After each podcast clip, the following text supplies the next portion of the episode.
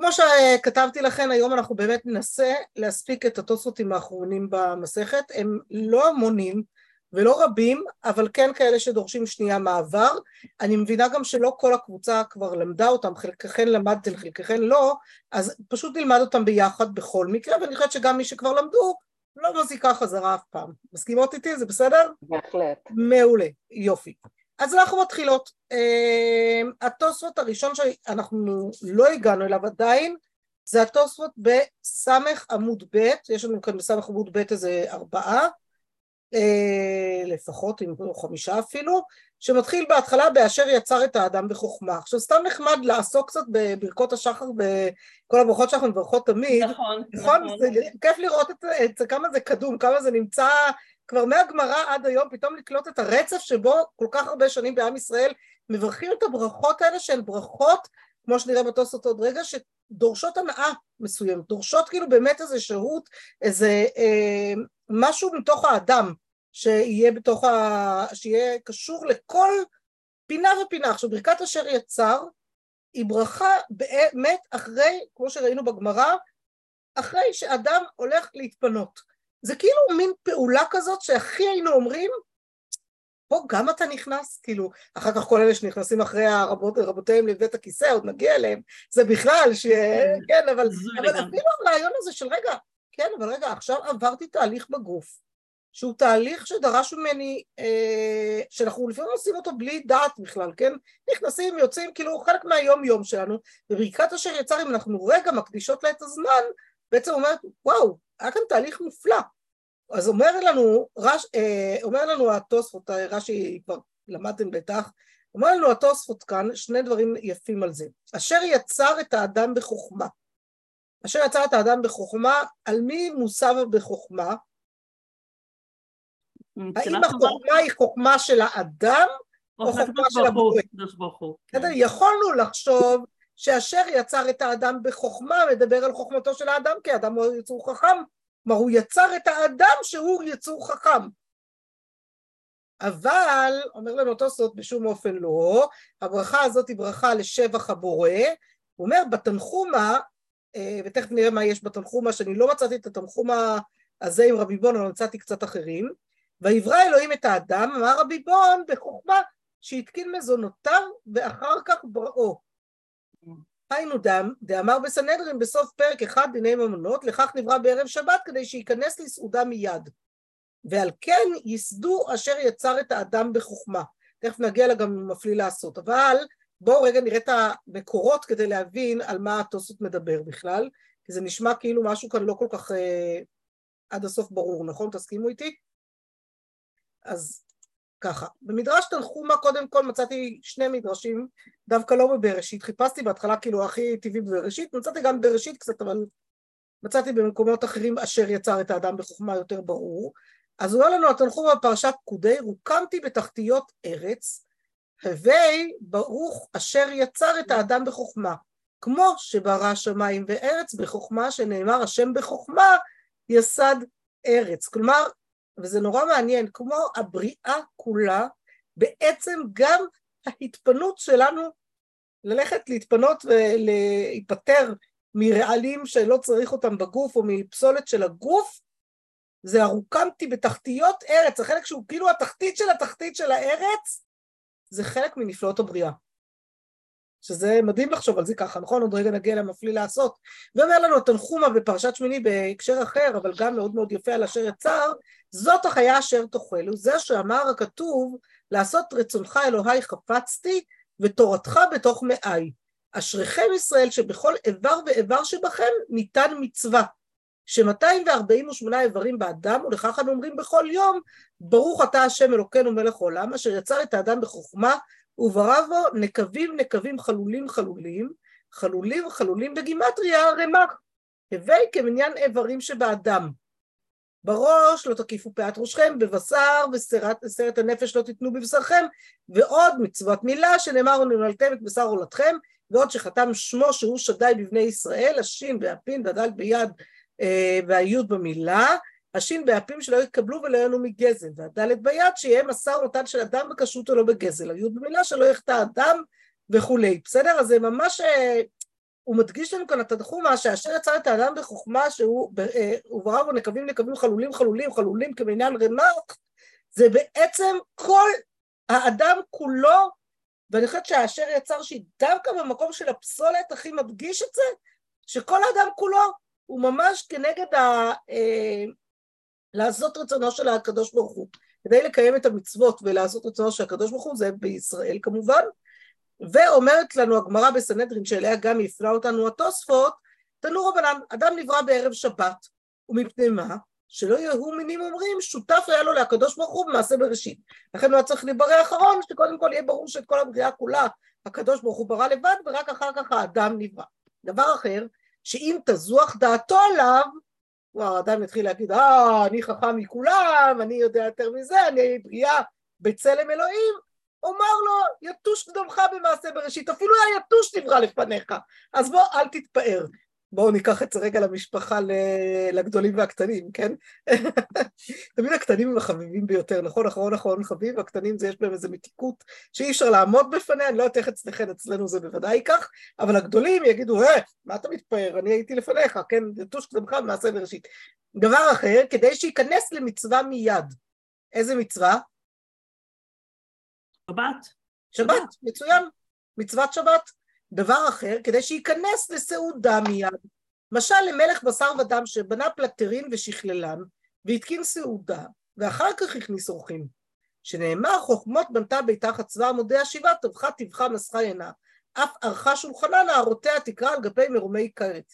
חוכמות בנתה ביתה, זו מידתו של הקדוש ברוך הוא, שברא את כל העולם כולו בחוכמה. וזה אשר יצר את האדם בחוכמת כל העולם כולו, האדם נשון כנגד כל העולם כולו. חצבה עמודי השבעה אלו שבעת ימי בראשית, טבחה טבחה מצחה עינה הפרחה שולחנה, אלו ימים ונערות וכל צורכי עולם, שלחה נערותיה תקרא, זה אדם וחווה. או שהיינו אומרים, זה האורחין שהכניס המלך לפלטרין שהוא בנה והכין סעודה, כבר התקין לו סעודתו מיד. בסדר? אז עד כאן התוספות אה, על... אה, עד כאן התוספות על אה, אשר יצר, אני סוגרת את השיתוף כי אנחנו עוד מעט נגיע למקורות הבאים, בינתיים נמשיך בלימוד של התוספות, בסדר? נעבור למפליא לעשות שממש ממשיך את אותו קו, ממש גם בדומה למה שרש"י אמר, רק שהתוספות מפנה ומרחיב טיפה יותר, מפליא לעשות משום דאמרינן בבראשית רבה, כי גדול אתה ועושה נפלאות, אתה אלוהים לבדך. אדם עושה נאד, נכון? אנחנו מכינות איזה, תחשבו שיש לנו איזה בקבוק, או משהו כזה, אם יצרנו איזשהו בקבוק או שקית או לא יודעת מה, ואנחנו רוצות למלא בה עכשיו נוזל. חור הכי קטן, הלך עלינו, נכון? הנוזל, לא, השקית, או מה שזה לא יהיה, לא יהיה כשיר להחזיק את הנוזל. נכון? נוצר לנו חור בבקבוק, אפילו חור הכי קטן, זורקים את הבקבוק לפח, אין מה לעשות איתו יותר, נכון? זה הלך. אה, אבל אה, אדם עושה נוד, אפילו יש בו נקב אחד מלוא מחט צדקית, הרוח יוצא ואינו יכול לשמור בו יין. אה, והקדוש ברוך הוא ברא נקבים נקבים באדם, ושומר הרוח שאינו יוצא ממנו, שומר הרוח ושומר כמובן גם על כל נוזלי הגוף, נכון? אפילו תארו לעצמכם, וזה באמת מפליא לעשות, זה, זה נפלאות הבריאה, הדבר הזה, שיוצרים יצור שמלא בנוזלים, וכל הנוזלים האלה, בוודאי שהוא מלא ברוח, נשמרים למרות כל הפתחים שיש לאותו גוף, זה ממש מנפלאות הבריאה. בסדר? ואז אומר לנו התוספות, כי שמע כל תרנגולה, אומר, ברוך שנתן לסחבי בינה להבחין. והוא הדין אומר התוספות, אפילו לא שמע, אפילו כי לא שמע. לא כולם גרים במושבים אה, ויישובים חקלאיים וכל מיני כאלה, כמוני, וכמו לא יודעת אה, מי עוד, שיש, אה, לא יודעת, השכנה שלי עם גל החיות שיש לי מעל הבית, שומעים כל מיני קולות כבר ב, בכל שעות היממה, בואו נגדיר את זה ככה. אבל נראה לי שרוב רובכן גרות בעיר, ובעיר נראה לי שקצת פחות מצויים תרנגולים ששומעים אותם. אז מה, לא נברך כאשר נתן לסחבי בינה להבחין בין יום ולילה? אומר לנו אותו ספורט. הוא הדין אפילו כי לא שמע. ואין ברכה זו אלא להבחנה, להבחנה על הנעת האורה שתרנגול מבחין, והוא נהנה מן האור. כלומר, יש לנו כאן, אה, בברכות האלה של ברכות השחר, הן גם ברכות שבח, אבל יש בהן גם הנאה, גם צורך בהנאה אמיתית של האדם שידע לברך את הברכה על הנאה אמיתית שיש לו. ולכן, אז אומר התוספות, שואל התוספות, רגע, אז אם לא שמעת את התרנגול, אתה גר בעיר ואין לך תרנגולים, לא שמעת את התרנגול, אז עכשיו גם אה, אם שמעת את התרנגול, בואו נגיד ככה, בתור מי שלא מחוברת עד כדי כך מספיק לטבע, והולכת לישון קצת מאוחר מדי בשביל לרצות לקום עם התרנגולים, נראה לי שאם אני שומעת את התרנגול קורא, אני לא בדיוק שמחה על זה באותו רגע, אני מעדיפה לקום לסגור את התריס, ואולי גם את החלון כדי לא לשמוע את הקריאה של התרנגול, ולהמשיך לישון. אז אין לי הנאה באותו רגע, נכון? אז על מה אני מברכת כשאני קמה בבוקר בכל זאת, מברכת אשר נתן לשכבי בינה? אני מברכת על עצם זה שיש יום חדש בעולם, והתרנגול הוא זה שהבחין בדבר הזה ראשון. בסדר? נתן לו בינה להבחין באור הראשון הזה שהוא ידע. תכף נגיע להנאה הזאת, איפה זה עוד יותר מודגש לנו. בתוספות הבא אומר לנו התוספות, כי פריס הוא דרה על רישי, והוא הדין לכל כובע ולכל כיסוי. ודווקא כשנהנה, אבל אם אינו נהנה, כגון שהוא שוכב על מיטתו, לא יברך, לא זו ולא מלביש ערומים, ולא ברכות כיוצא בהן, כיוון שלא נהנה כדמשהו בפרק שלישי למגילה, גם אם מי שלא ראה מאורות מימיו, דכולי עלמא, באי שיהנה מן האורה. אז בואו רגע אחד נראה את הסוגיה במגילה כדי שנבין רגע אחד על מה התוספות, אה, לאן הוא מפנה אותנו, אז אני שוב משתפת כאן את המקור הבא. אומרת לנו הגמרא במסכת מגילה ורבנן איתלי הנאה, יש להם הנאה כמו שאמר רבי יוסי. דתניא אמר רבי יוסי, כל ימה הייתי מצטער על מקרא זה והיית ממשש בצהריים כאשר ימשש העיוור באפלה. וכי מה אכפת לי לעיוור בין אפלה לאורה, נכון? יש משהו מאוד מוזר בפסוק הזה. מה זה כאשר ימשש העיוור באפלה? עיוור ממשש באפלה, למה אור, כאילו, למה אפלה מעניינת אותו? עכשיו, ברור שהפשט של הפסוק הוא, העיוור תמיד שרוי באפלה כי הוא לא רואה כלום, אז הוא כמו אדם שהולך בחושך, כן? זה הייתה הקללה והייתי ממשש בצהריים שלא נדע. אבל שואל, הוא שואל, וכי מה אכפת? אבל הוא שאל את עצמו, מה, אז למה אתה מדגיש את האפלה, מה אכפת? זה יכול להיות כמו כאשר ימשש העיוור בצהריים, באור, הוא עדיין ממשש כי הוא נמצא באפלה. עד שבא מעשה לידי. פעם אחת הייתי מהלך באישון לילה ואפלה, וראיתי סומה שהיה מהלך בדרך ואבוקה בידו. אמרתי לו, אבוקה זו למה לך? אמר לי, כל זמן שאבוקה בידי, בני אדם רואים אותי ומצילין אותי מן הפחתים ומן הקוצין ומן הברקנים. אז כן, גם לעיוור אכפת אפלה, מהסוגיה כמובן שמתאימה לזה מאוד, הוא לא הכניס את זה כאן, אבל כמובן אה, ישר אותי לוקחת לשם, זה כל הסוגיה של יולדת בשבת שמותר להדליק לה את הנר אפילו אם היא עיוורת. ואומרים לה, הכל בסדר, אנחנו רואים, אנחנו מסתדרים, אומרת לא, אני רוצה שתדליקו נר, מה אכפת לך, את עיוורת, את בכלל לא יודעת אם יש פה נר או לא, אבל היא נרגעת רק כשהיא יודעת שיש פה יותר אור, ובשביל עיטובי דעתה של יולדת, בשביל ליישב דעתה של היולדת, מותר להדליק לה נר, כלומר לחלל שבת ממש בחילול שבת דאורייתא, כן, ברור שבלידה ביום חול אין בעיה, הבעיה היא כמובן, כל הבעיה היא בלידה בליל שבת, אה, כשיש חושך והיולדת מפחדת מהחושך הזה, אף על פי שהיא עיוורת.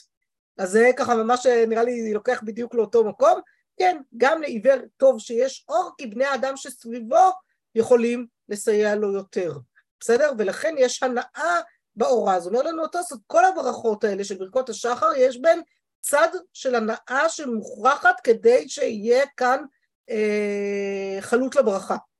אז אה, פעם הבאה למחרת, מחר בבוקר בעזרת השם כשנברך ברכות השחר, כדאי שנחשוב רגע על מה אנחנו מברכות, בסדר? וכדאי, וגם אם אין לנו בדיוק בדיוק את הדבר הספציפי שנכתב, אפשר אולי לתת משמעות טיפה יותר מורחבת לברכה, אבל שכן תהיה לה משמעות גם של הנאה ולא רק של שבח הבורא. בסדר? כי הברכות האלה... ככה שעיוורים בעצם צריכים גם לברך. מה זה? שעיוור מברך. פוקח עיוורים?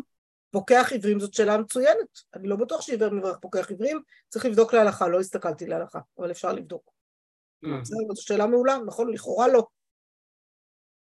לכאורה לא, אבל נדמה לי שכן, כי נדמה לי שכל הברכות האלה יש אומנם מצד אחד צד של הנאה של האדם עצמו, אבל יש גם צד של הנאה של כולם, כמו עם התרנגול. בסדר? שאנחנו מברכים על איזו הנאה כללית שיש בעולם. וכיוון שרוב העיוורים, כלומר רוב אלה שישנו בלילה, הוא פקח את עיניהם בבוקר, אז אולי גם עיוור מברך פוקח עיוורים. אני חושבת שהוא כן מברך. אני גם חושבת שהוא כן מברך, אבל צריך לבדוק. בסדר? לא רוצה להגיד דברים שלא בדוקים.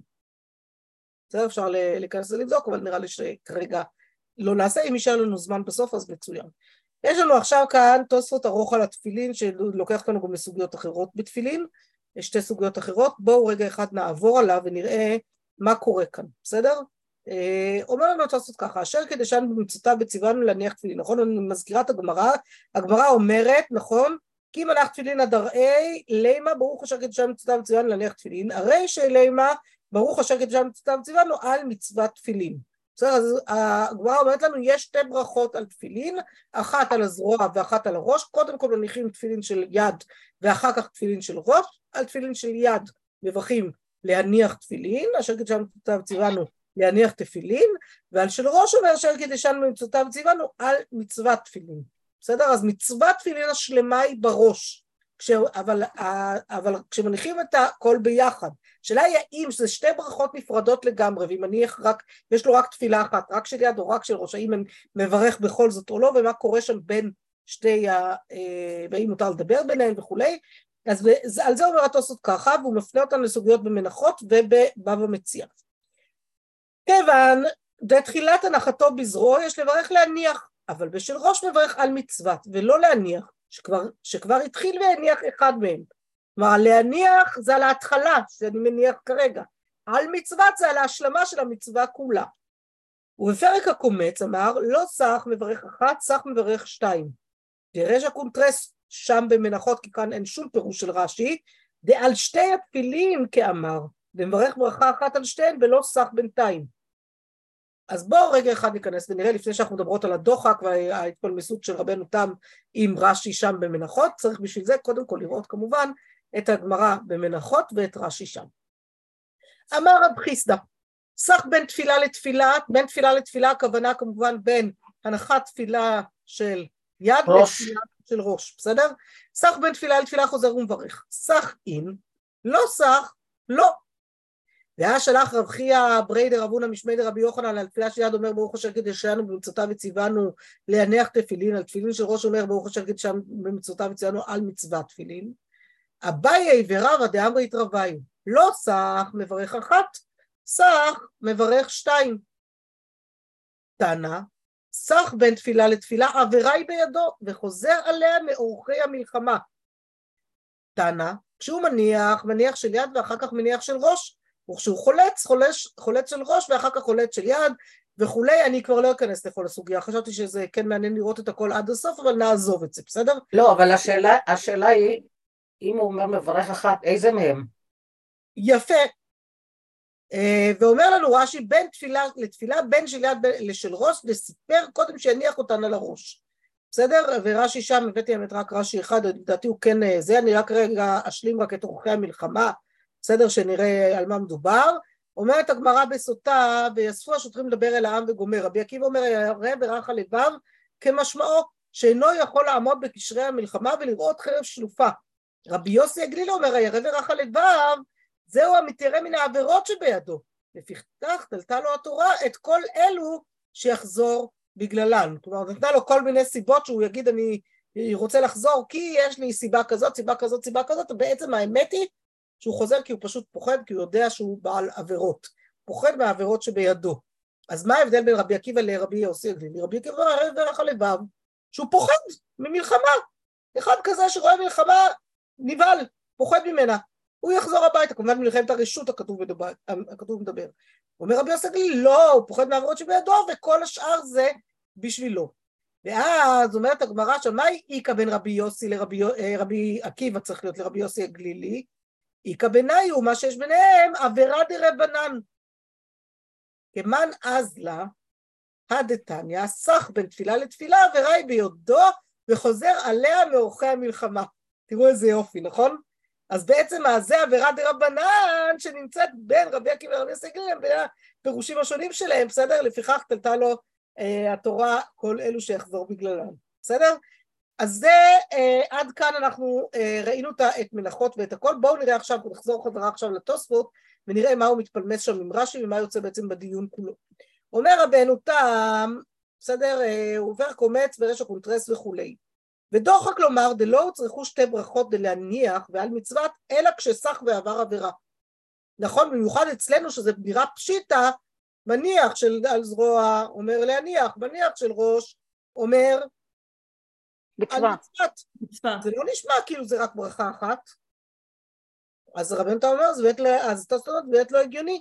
לכן פירש רבנו תם דעל של ראש שהיא גמר מצווה ועיקר דיש בה ארבעה בתים ושין מברך על מצוות. את הארבעה בתים ושין לא נכנסתי, אבל מי ש, כל מי שליוותה את אחד מבניה כן. או נכדיה ללמוד איך מכינים תפילין, בטח למדה את ההבדלים בין תפילין של תפילה של יד ותפילה של ראש. מי שלא, אז uh, צריך לעיין בזה פעם אחרת, או לחכות שיהיה בן שיגיע למצוות, או נכד שיגיע למצוות, ולבקש הפעם להצטרף גם כן לסיור uh, שמלמד את כל ההבדלים, ואפשר גם ללמוד לפני. Uh, ועוד רגע, אם uh, נראה לפי הזמן, אולי כן יהיה לנו רגע בשביל זה, זה בסוף, אני אחכה לסוף אם אני מחליטה אם אני מרחיבה קצת על תפילין או לא. אה, לנשים, בסדר? כי זה מעניין.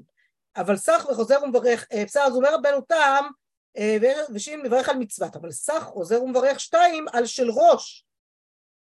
וכן בשימוש הרבה דגאונים, בשימוש הרבה דגאונים זה בעצם איזשהו קובץ של הלכות תפילין שנמצא בסוף מלאכות, קובץ של הגאונים. בסדר? לא חפרתי כדי למצוא אותו, אבל אני מאמינה לתוספות שזה נמצא גם שם. ולפירוש רבנו תם, גבי סך מברך שתיים, אם יניח של ראש לבד, דאין מעכבין זה את זה, מברך שתיים על של ראש, בלבד. ומה שלא הזכיר הגמרא על של ראש בלבד מברך שתיים, לפי שאין רגילות כלל להניח זה בלא זה. דתפילין בי רבחב ושכיחי. וכן פירש רבנו תם בתשובותיו, וכן רבנו אלחנן בסדר תיקון תפילה שלו, כתב כן. אז לפני שנבין מה זה התפילין בי רב חבו שכיחי ומה הרעיון הזה שתפילין שכיחי בכלל, בסדר, והרעיון אומר לנו התוספות דבר כזה, שלום חגית, כיף שהצטרפת. אומר לנו, אנחנו בתוספות בסמך עמוד ב', התוספות האחרון שם. אומר לנו התוספות, אה, אומר לנו רבנו תם דבר כזה, רש"י שאמר לנו שעל פי הגמרא במנחות שכל הרעיון של מברך על הזרוע ואחר כך מברך על הראש זה רק עם סך בעצם אם לא סך מברך רק ברכה אחת על מצוות תפילין ולא צריך בכלל לברך להניח תפילין. כלומר במצב רגיל שאדם לא עובר עבירה דרבנן ושחוזר אה, עליהם מאורחי המלחמה ולא, אה, ולא מדבר בינתיים אז הוא מניח לפי רש"י הוא מברך רק ברכה אחת. כנראה רק על מצוות תפילין יותר הגיוני. אבל במצב שבו האדם אה, דיבר אז הוא צריך לברך להניח ועל מצוות, כי זה שתי ברכות שונות. אבל איך הוא יכול, רגע, איך הוא יודע מראש שהוא ידבר בין, בין תפילין של יד וראש? מעולה, גם לי עלתה בראש הרגע תוך כדי דיבור. כן. אה, כן. שאלה מצוינת, אה, כנראה הוא מכיר את עצמו, הוא יודע שהוא מהפטפטנים. אני, אין, לי, אני, אין לי הסבר אחר לעניין. אבל בדרך כלל זה לא מקובל, ברוב המקרים עושים את זה. בשביל זה רבנו אומר לנו, לא, לא, לא, לא, לא, לא, לא, יש לנו כאן שתי ברכות מפורשות, אחת להניח, אחת על מצוות, מאיפה אתה יודע שתדבר בכלל? על מה אתה מדבר רש"י? מה פתאום שתהיה ברכה אחת פה ושתי ברכות שם? לא, לא נשמע כל הסיפור. אלא, אומר רבנו תם, מה שיותר הגיוני בסוגיה, שם במנחות וגם לפי הגמרא כאן, תמיד מברכים שתי ברכות, להניח ועל מצוות, להניח על של זרוע ועל מצוות על של ראש. אלא מה? ברכת להניח ודיברת, קשקשת, הלכת לאן שהוא, הייתה לך, היה לך הפסק רציני בין זה לזה. גם עברת עבירה דה רבנן ואתה יכול לחזור עליה מאורחי המלחמה, כי אתה ירא ורך הלבב מעבירות שבידך. וגם עכשיו כבר יש פער בין זה לזה, אז להניח שברכת קודם על הזרוע כבר לא עובד לך. ולכן עכשיו תברך עוד פעם גם להניח וגם על מצוות על תפילה של ראש. בסדר? רבי מטעם די משכנע, תודו, נכון? והלכה שמברכים שתי ברכות? נדמה לי שכן, אבל שוב, אני לא מאלה שמניחות תפילין, אמרתי שאולי... לא, זה חייב ש... אבל כיוון שאני אקח, אז לצערי אני קצת פחות בקיאה בהלכות תפילין, ובית נו נו נו לי. אה, יואל אומר על זה תמיד, שגם נשים צריכות להיות בקיאות, גם בהלכות ציצית והלכות תפילין, ואני תמיד אומרת לו, קודם כל שייתנו לנו ללבוש ולהניח, ואז אה, נדבר הלאה, ואני עוד מעט אביא לכם משהו על זה, אבל בואו נראה קודם את הגמרא בבא ומציע, להבין מה זה תפילין די בר רב חבו, ואחר כך אני אתאפק ולא אדבר על נשים ותפילין, רק אם יישאר לנו זמן, כי אתן מאוד רוצות שנסביר גם את התוספות האחרון, וצריך בשביל זה להגיע אליו. אז אומרת לנו גמרא בבבא מציע ככה, מצא ספרים קורא בהן אחד לשלושים יום, ואם אינו יודע לקרוא גוללן, אבל לא ילמוד בהן בתחילה ולא יקרא אחרים. מצא כסות ונערה אחת לשלושים יום ושותחה לצרוכה, זה כמובן לידי אבדה ומציאה של מי שצריך לשמור עד שיבוא מי שזה. אומרת הגמרא, אמר שמואל, לעומת כל הדברים האלה, אמר שמואל, מוצא תפילין בשוק, שם מהם ומניחן לאלתר, כלומר, שומר את העלות שלהן ומניחן מיד. מית, אם הוא רוצה כמובן, מיטיב רבינה, מקשה רבינה, מצא ספרים קורא בין אחד לשלושים יום ולא יודע לקרות גוללן. גוללן אין, שם מן ומניחן, לא. למה הספרים אתה צריך לגלול ואסור לך להשתמש בהם רק אחת לשלושים יום ואתה לא יכול לשים דמיהם ולהניח? אמר אביי, תפילין בי, רב, בי רבר חבו מישכח שכיחי. ספרים לא שכיחי, כלומר לקנות ספרים בזמנם היה דבר שעולה הרבה מאוד כסף, מגילות ספרים, תחשבו גם בימינו, ספרי תורה ומגילות מקלף זה דבר יקר ולא שכיח, תפילין זה גם דבר יקר אבל הוא הרבה הרבה יותר שכיח, להשיג תפילין מוכנות זה דבר פשוט, כלומר אתה יכול להשתמש בתפילין האלה, כן, ואחר כך ל... אתה יכול להשתמש בתפילין האלה ואחר כך כשיבוא בעל העבודה תיתן לו את הכסף והוא ילך ויקנה תפילין אחרות וזה בסדר. עכשיו, זה נורא מעניין, כי הרמב"ם אומר בהלכות אבדה שם, מצא תפילין שם אה, דמיהן ומניחן עליו, שדבר מצאו ביד הכל, ואין עשוין אלא מצאתן ועד. סליחה, לא הסברתי מה זה בי, בי בר חבו, בי בר חבו זה בית בר חבו, אה, בית בנו של חבו, ששם היו מייצרים הרבה תפילין, ושם אפשר להשיג תפילין בקלות. פשוט נשאר לנו שריד לאיזשהו סופר סתם זמין שהיה בימיהם של חכמי הגמרא. בסדר? אז זה כאילו מין אה, קוד כזה, בסדר? בי ברחבו. אה, אין שום בעיה, אתה תשיג את זה שם אצלו, בסדר? זה מאוד מאוד פשוט להשגה. לכן גם זה לא כל כך אה, נכנס לרמב"ם, כי הרמב"ם כבר לא הכיר את בי ברחבו. הוא לא חי בבבל, וכנראה, אולי הוא כבר הפסיקו. בכל מקרה, אומר הרמב"ם, מה אומר? מצא תפילין שם להם לך, שדבר מצאו ביד הכל, ואין עשויין אלא למצוותן בלבד. כלומר, כל הסיפור של תפילין זה שעשויים למצוותן. מה אכפת לך? התפילין האלה, התפילין האלה, העיקר הם עשויים למצווה. כנראה בימי הרמב"ם עוד לא היה מחלוקות של מהודר, מהודר מאוד, אה, תפילין כשרות בלבד, כל מיני רמות ומחירים בהתאם, שבגלל זה, אולי כן היה, אני לא יודעת, מה זה משנה, קח את הסכום של זה וגמר.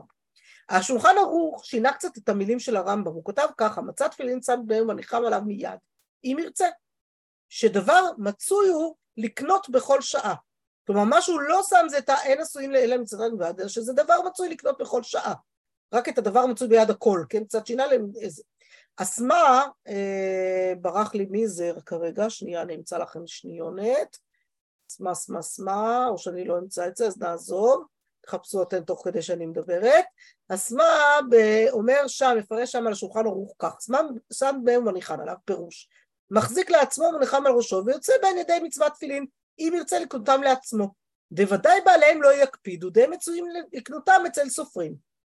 והרמב"ם מסיים בזה שם, אה, ואין עשויים אלא למצוותן בלבד, עד כאן לשונו.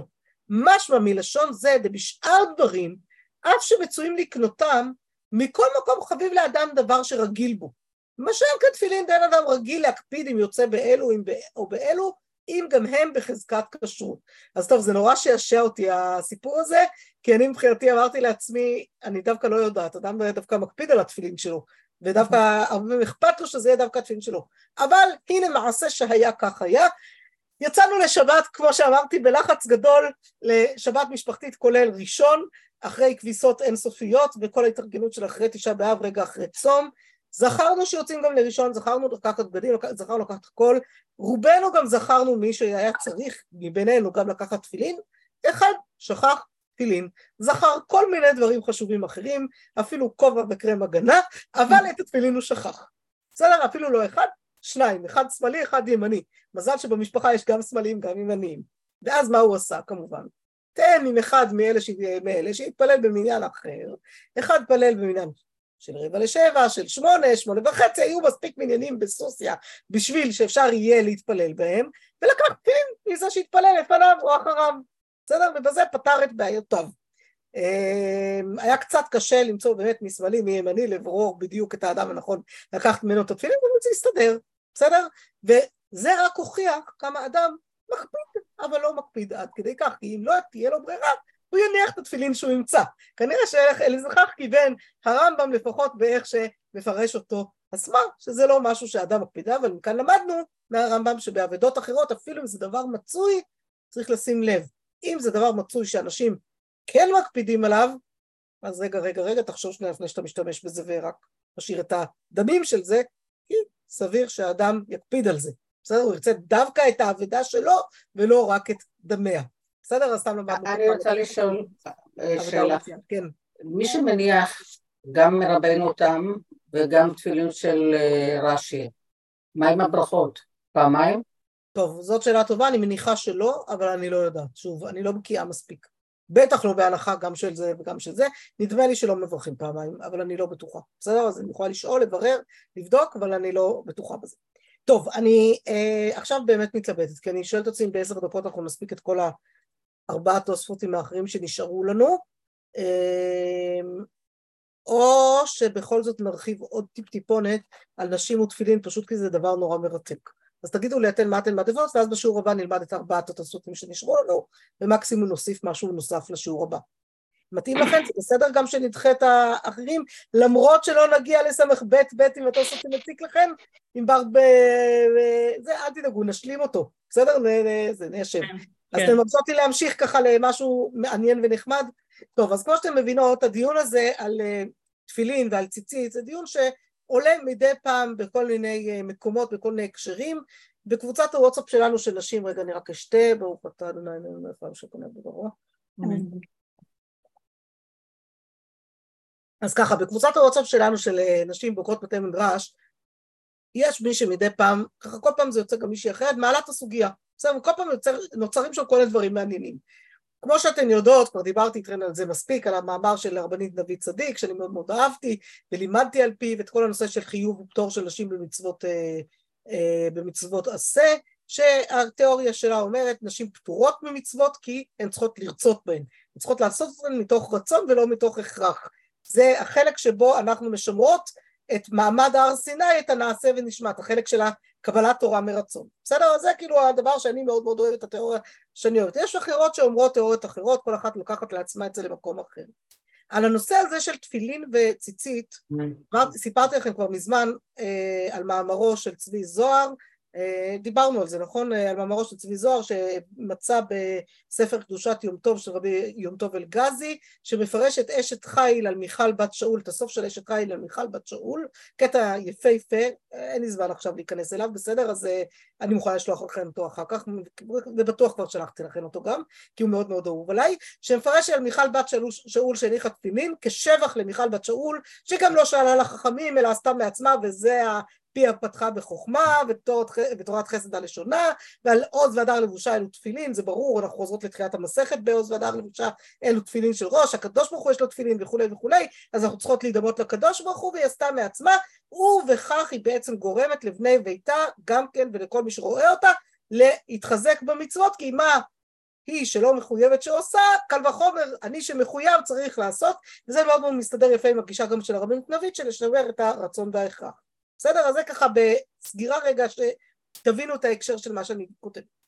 ורד נועם, פרופסור ורד נועם, אני מניחה שכולכן מכירות את מאמרה הידוע במקור ראשון מעבר למחיצה, בסדר? כל הנושא הזה, מדי פעם כותבת על הנושא. בסוף פרק השולח בגיטין, בדף היומי, לאחרונה, היא כתבה קטע שלם להסביר את היחס בין, בעצם על מעמד האישה ביהדות ביחס למעמד העבד ביהדות, בסדר? קטע לא קל לקריאה, מודה, מעניין מאוד, ואני אביא לכם רק קטע קטן מהסוף שלו.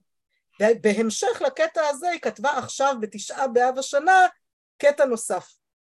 ואת הקטע הזה רציתי להביא לכם. בסדר? את התגובות שהיו בפורום אני לא שיתפתי, הבאתי רק דברים שפורסמו ברבים, בסדר? את התגובות בפורום אני שומרת לעצמי. אני אביא לכם רק קטע אחד שאני כתבתי מזמן, מזמן, לפני שנתיים, ראיתי בדיוק עכשיו, י"א באב לפני שנתיים, בסדר? בתשפ"א, שאני כתבתי באחד הדיונים גם כן שהתעוררו סביב הסוגיה הזאת, על למה אני בעצם קצת יותר רגועה עם זה שאני עדיין לא מניחה תפילין ולובשת ציצית, אולי יום אחד אני אזכה, אבל זה תלוי קצת בכמה עניינים חברתיים. אז בשביל זה אני אחזור רגע אחד, אבל קודם כל ורד נועם שהיא יותר חשובה ממני, אבל רציתי כן אה, גם בכל זאת להביא גם משהו מתוך אה, הדברים שלי בנושא. אז אומרת ורד ככה בסוף שם, בסיכום של הקורס, ההסבר לרשימה המקורית נמצא לעניות דעתי בפרק שלנו. עבד המניח תפילין יצא לחירות. התפילין הם סימנו המובהק של בן חורין. בני אדם נטולי אזרחות מצוות, ככה היא מסבירה את ההגדרה הזאת, פטורים משלושה סוגי מצוות, מצוות ציבוריות מפנם שאינם חלק מהציבור, מצוות הגוף מפני שהן מציינות את, מציינות את האדם בריש גלה כבן חורין, ובעיקר תפילין וקריאת שמע שהן מצוות המסתעפות מחובת תלמוד תורה, סימנו המובהק של ישראל בן חורין, אין לך בן חורין אלא מי שעוסק בתלמוד תורה. ומפני זה אסור לאדם שלמד את עבדו תורה. הנה, אסור גם לאדם שלמד את ביתו תורה, תפלות, כן, אנחנו מכירות את ההקשרים, בסדר? ואז היא מסכמת ככה, אם כן, סוגיות העבדים מלמדות כמה עיקרים גדולים וחשובים. הסטטוס, המשפ... הסטטוס המשפטי העקרוני של אישה הוא כזה של עבד כנעני. חכמים הכניסו שינוי עומק בתפיסה העתיקה הזאת, ביטלו את ההיבט של הבעלות הקניינית, אך השאירו בצד יסוד האיסור כפיפות ומידה של שיעבוד.